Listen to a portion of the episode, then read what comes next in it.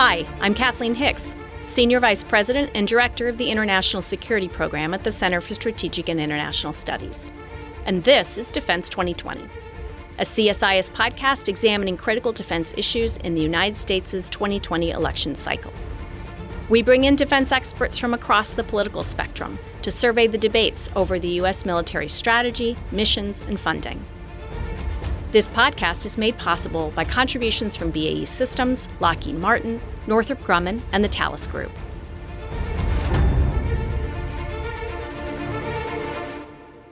On this episode of Defense 2020, I'm speaking with Congressman Anthony Brown, Vice Chair of the House Armed Services Committee. Congressman Brown has represented Maryland's 4th Congressional District since 2017, and he's a member of the Congressional Black Caucus. Congressman Brown is also a co-chair of the New Democrat Coalition National Security Task Force, and he's a retired colonel in the United States Army Reserve. Our conversation on building diversity and combating prejudice in the U.S. Armed Forces was previously recorded during a CSIS event we held in July of 2020. Congressman Brown, welcome to CSIS, and thank you for your leadership on these issues. The floor is yours. Thanks for inviting me to participate in what I believe, as you mentioned, is an overdue conversation, particularly when it comes to diversity and inclusion in the military. This country is at an inflection point, and it's an inflection point in terms of both American leadership at home and abroad. I believe that the course of actions that we take now will impact the security of generations to come. We're facing public health issues, the need to defeat the novel coronavirus and wrestle this pandemic to the ground. It's a national security issue.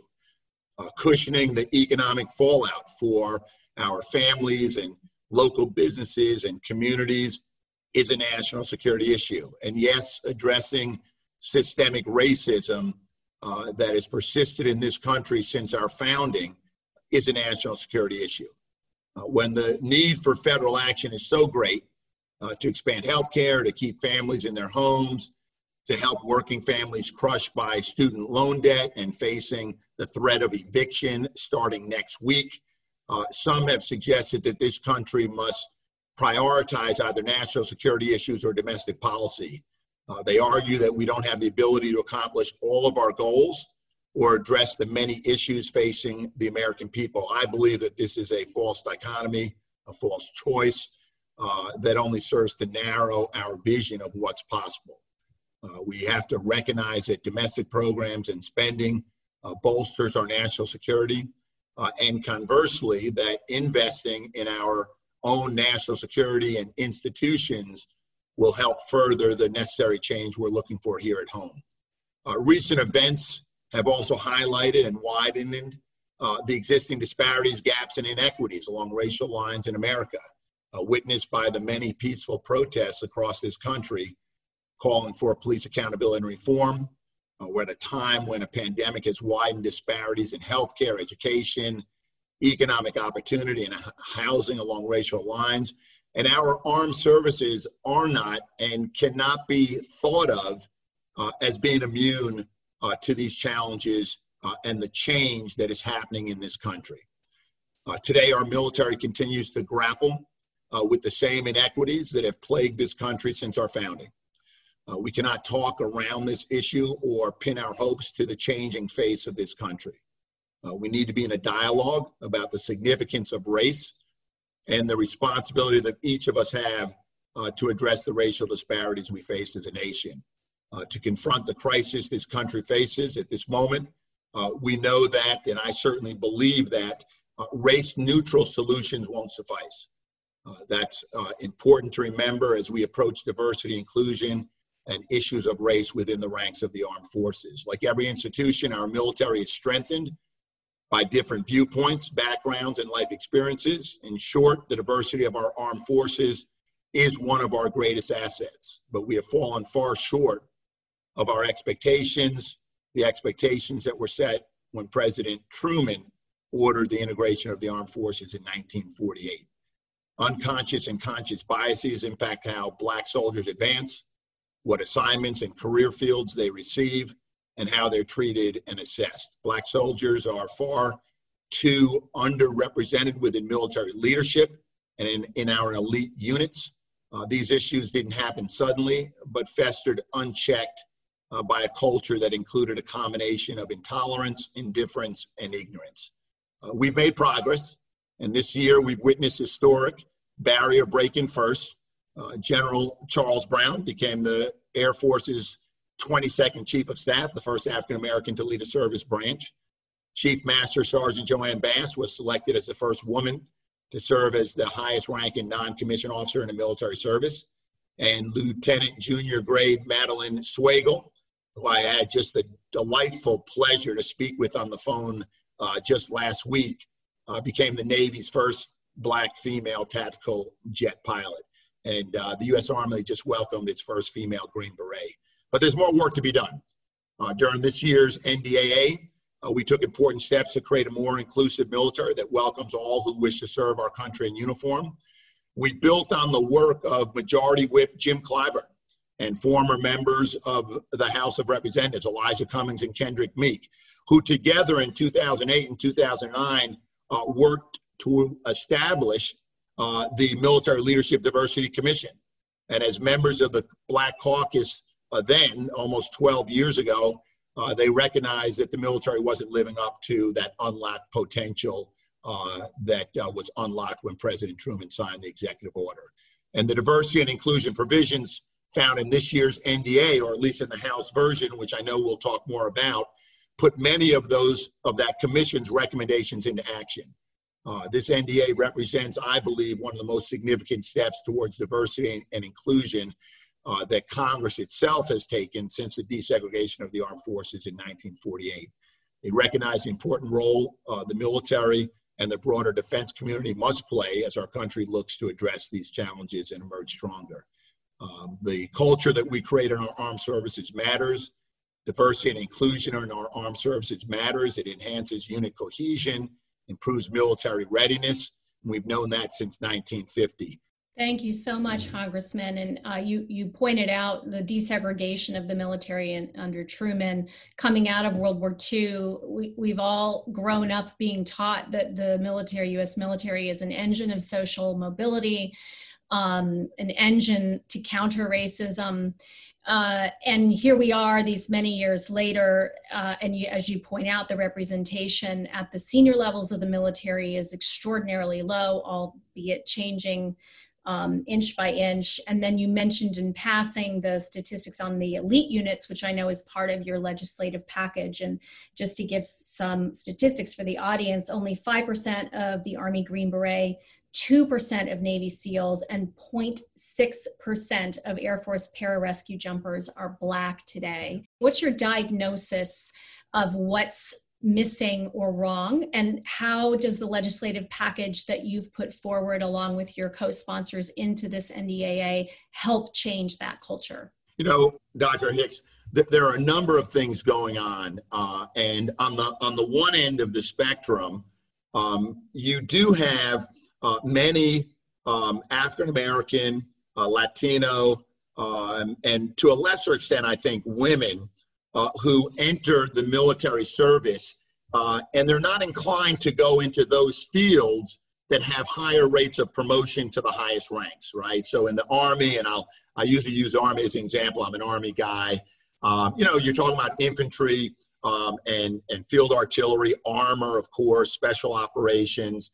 And what you see is often a desire to go into the military and develop a very unique skill, perhaps in logistics, in cyber, in finance, with an eye towards a short tour of duty, and then, you know, into the civilian sector. So part of this is really, and this is why in the NDA we're putting to the secretary the requirement to develop a mentoring program that begins pre-commissioning to talk to a more diverse group of pre-commissioned people or pre-enlistment about the benefits of the combat arms, whether you make a career out of the Army or not. You know, a infantry officer after 5 years with the kinds of responsibility that you get you're going to be very attractive in the private sector, whether you're interested in going into the tech world, the finance world, or any other world. Because when you speak with private sector employers, that's what they're interested in. So one of the things we've directed the secretary to do is to come back with a mentoring program focusing on how we diversify career fields, how we diversify to achieve what we do to create greater diversity in the ranks that are attained. And then the other piece is, and I can go on and on with what's in the NDA, but in the elite sectors, and as you mentioned, naval aviation and navigators and aviators in the Air Force, special operations across the board. The military has to do a better job of introducing a more diverse pool of candidates to those career fields. In many ways, they are self-selecting. And let me give you one example, which, I didn't think about this until I spoke with an Army Ranger. I spent 30 years in the Army, but I didn't go to Ranger school. It said, in order to go to Ranger school, you've got to be able to swim because it's just one of the basics. And there is a higher percentage of young people of color who don't swim. And you can have a long conversation about why that's the fact.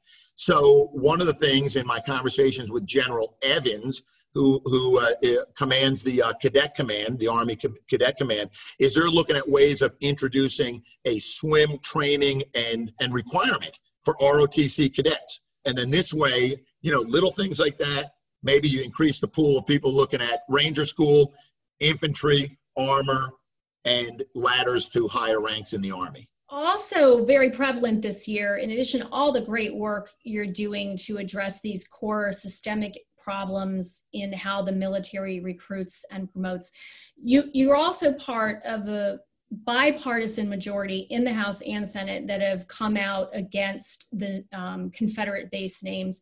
This is an issue on which the president has indicated he will veto the NDAA, whether it's the Senate form of it, which still has a provision against Confederate base naming, but is slightly less strenuous, if you will, than the House version. Can you talk a little bit, as a service member and somebody who has spoken to a lot of service members who are African American or from another minority group, what the impact is of working and living on a base that is named after a Confederate soldier? And also maybe if you could weave into that issues around the symbolism, the flag, the Confederate flag issue. Sure. Let me start by saying, 30 or so years ago when I showed up at Fort Rucker, and I graduated from flight school first in my class, and, the sky was the limit. I was excited about my service in the Army in those early days.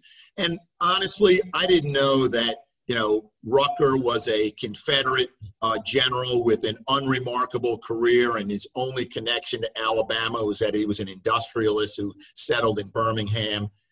When I went to advance camp at Fort Bragg and then deployed to Iraq from Fort Bragg, I didn't know that Braxton Bragg was a Confederate general who actually historians say was the worst Confederate general. And when at the age of 43, I graduated from jump school. My wife thought I was crazy just to go to jump school at that age. I didn't know that Benning was a Confederate officer and also with an unremarkable career and was an ardent secessionist.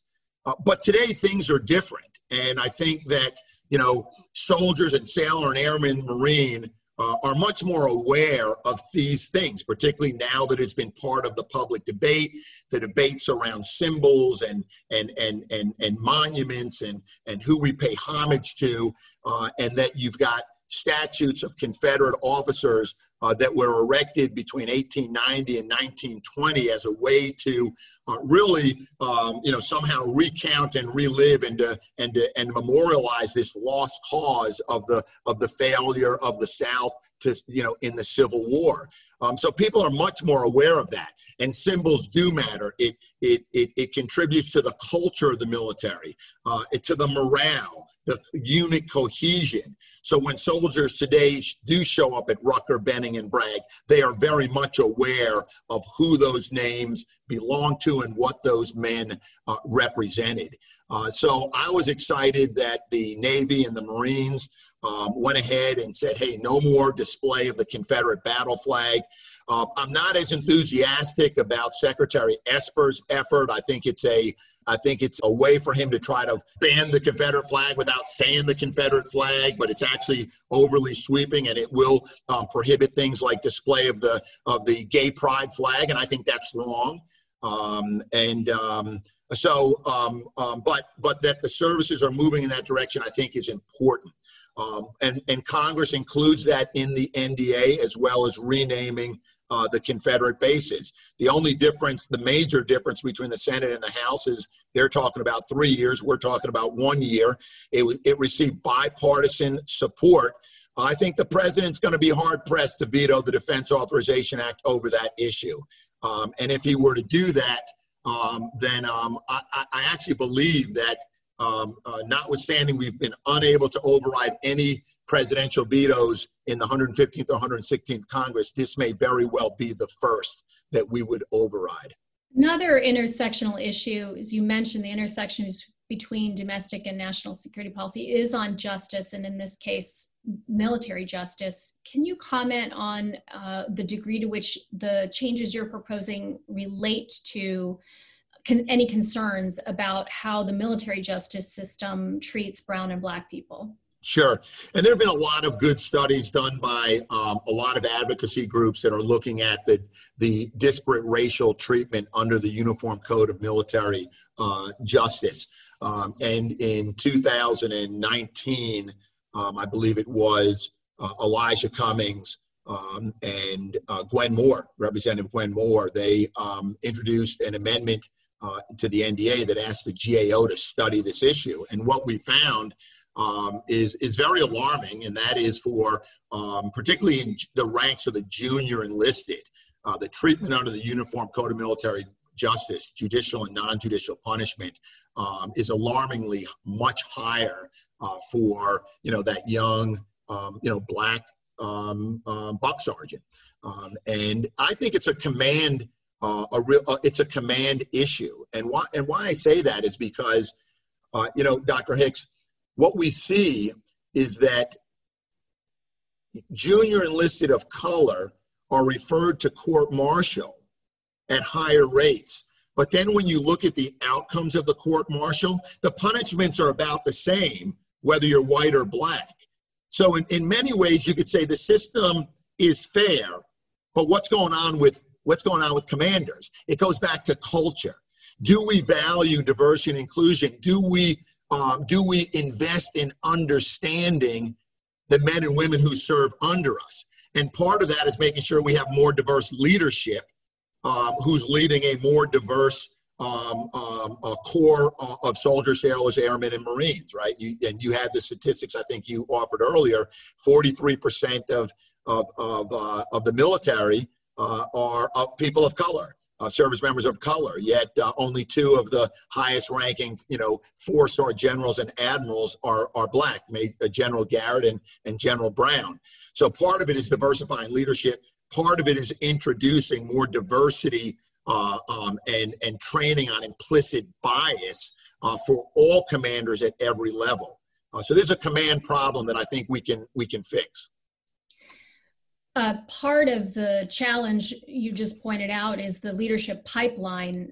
What's your estimate for how quickly or how reasonable should we be in terms of thinking how quickly we can shift the fraction, the percent of senior leadership in the military to a more diverse profile across that leadership core? And I just want to tack on there, some people may be watching now, but certainly, within the ranks will grumble that their readiness concerns, challenges that arise from trying to reach some kind of set of diversity goals. So I'd love for you to also address that's been an argument, whether it was integration of African Americans, women, gay, lesbian, bisexual, transgender. This is a continuing debate over readiness. So how quickly can we really shift, and is it going to take a readiness toll? And let's start with the readiness piece, because as early as 1950, 2 years after Truman's order, so you have the president saying to the military, you will integrate. Some embraced it, many didn't, but it was an order, so they did it. Say, hey, this is going to impact readiness, morale, cohesion, effectiveness, you name it, sky's falling. In the 1950s, the DOD did a study, and they've done many studies ever since. And since that very first study, what was proven is that racial integration, later, sort of gender, and even along sexual orientation, that it does not impact readiness, and it enhances effectiveness, because diversity by race, ethnicity, and gender, background, and experience contributes to innovation, innovative problem solving, innovation in incorporating technology. So from the earliest days, that was debunked and dispelled. That's why I'm surprised when I still continue to hear today that, oh, the military shouldn't be a social experiment, right? We don't know the impact on morale, So first of all, I think that it's been proven by credible studies that have been done both inside and outside the military that seeking greater diversity and inclusion does not impact readiness. So how long is it going to take? There's that story, right, of the granddaughter talking to the grandma, says, hey, grandma, when is the best time to plant a tree? And grandma says, well, to plant a tree, and it grows, and it has a big canopy, and it provides a cooler environment in the summer and a warmer environment in the winter, and it provides for the regeneration of oxygen and the aesthetic value. Well, let me see. Probably the best time, 20 years ago. The granddaughter looks at the grandma and says, wow, well, Grandma, when is the second best time? And Grandma says, right now. So we've got to act right now so that, sure, we can begin filling that pipeline to achieve greater diversity and inclusion, not only at the higher ranks, but across all career fields. And that's why we have, and I truly hope, and I know hope is not a strategy, we're working hard, my team is, we're working across the aisle and across the halls to the Senate, that coming out of the conference committee are these very important provisions, whether it's we're going to require greater diversity on promotion boards. We're going to codify Secretary Esper's a directive to remove photos and gender and race identifiers from selection boards, because we know that studies show you can take a selection board, give them the same 20 files, and if they know race and identity, you get a less diverse pool of selectees. If they don't know it, same profiles, you get just naturally occurring greater diversity. So we're going to codify that. And a number of other provisions. So now is the time to put into the NDA those types of things that hopefully 15 years from now, someone's going to be saying, Dr. Hicks, why in the world are we doing CSIS a panel discussion on diversity and inclusion, other than to celebrate the accomplishments of the last 15 years? So moving from the military piece, which itself is massive, out into the national security sector, defense, civilian, other agencies and departments in the federal government, the research institutions, places like CSIS and Capitol Hill. How do you think about growing representation for national security issues? You're the only member, I believe, of the Congressional Black Caucus serving at the leadership level on the House and Senate Armed Services Committees.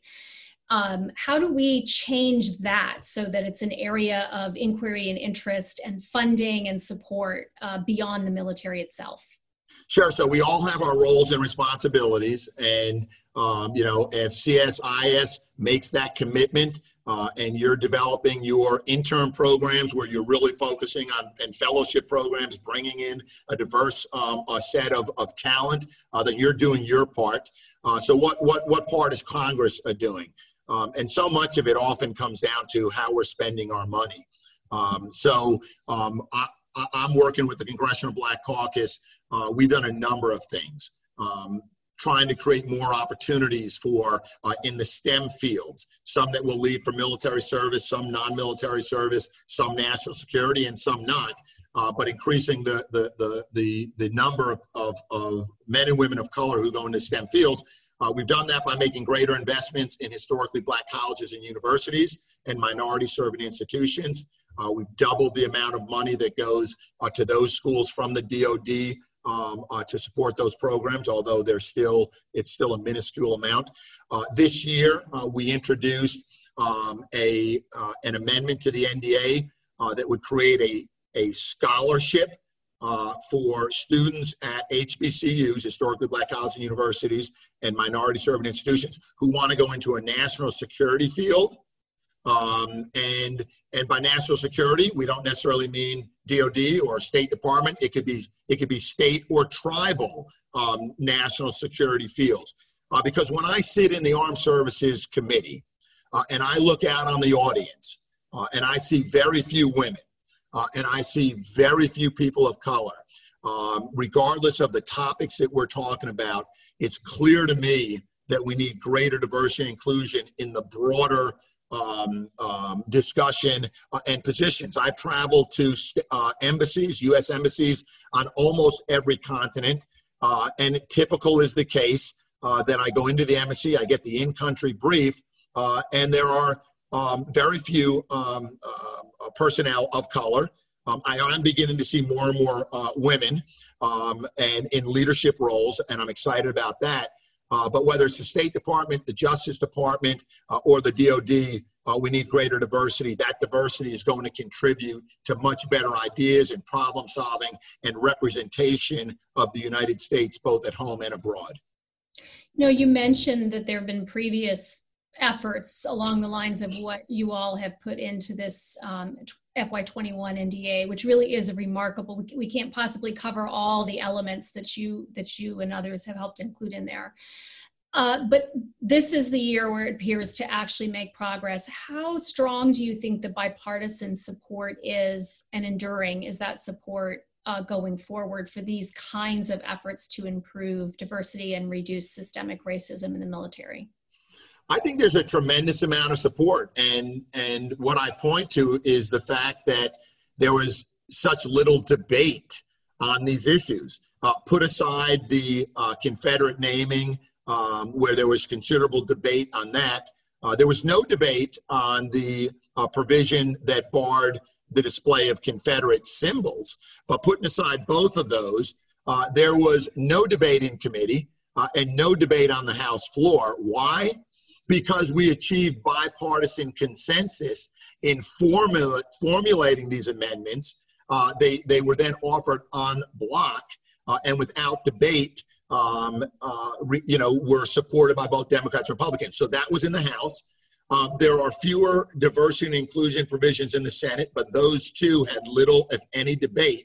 So I think that when they go to conference, they should easily have bipartisan support. And I have had conversations with Secretaries Esper and McCarthy, as well as the Navy Secretary, the CNO, the Chairman, and other senior uniformed officials at the Pentagon. I said, look, guys, I know how this process works, okay? And sometimes things go into conference and you wonder why they never made it out of conference. And I'm just asking you to make a commitment to call off any effort by anybody in the Pentagon to undermine these efforts in conference. And I got a commitment from all of them that we embrace these provisions. They give us the tools to do what we know we need to do. So I'm pretty confident that we're going to see the lion's share of these provisions come out intact from the conference committee. Congressman Brown, you've been very generous with your time. Thank you so much for that, but especially thank you for your leadership. You mentioned at the beginning that this is an inflection point. I'm inclined to agree with you, but even inflection points take leadership to maximize the opportunity. So thank you for all that you and your colleagues are doing on behalf of the U.S. military and our society. Thank you, Dr. Hicks, and thank you to you and your colleagues at CSIS and all the participants today. On behalf of CSIS, I'd like to thank our sponsors, BAE Systems, Lockheed Martin, Northrop Grumman, and the Thales Group, for contributing to Defense 2020. If you enjoyed this podcast, check out some of our other CSIS podcasts, including Smart Women, Smart Power, The Truth of the Matter, The Asia Chessboard, and more. You can listen to them all on major streaming platforms like iTunes and Spotify. Visit csis.org/podcasts to see our full catalog. And for all of CSIS's defense-related content, visit defense360.csis.org.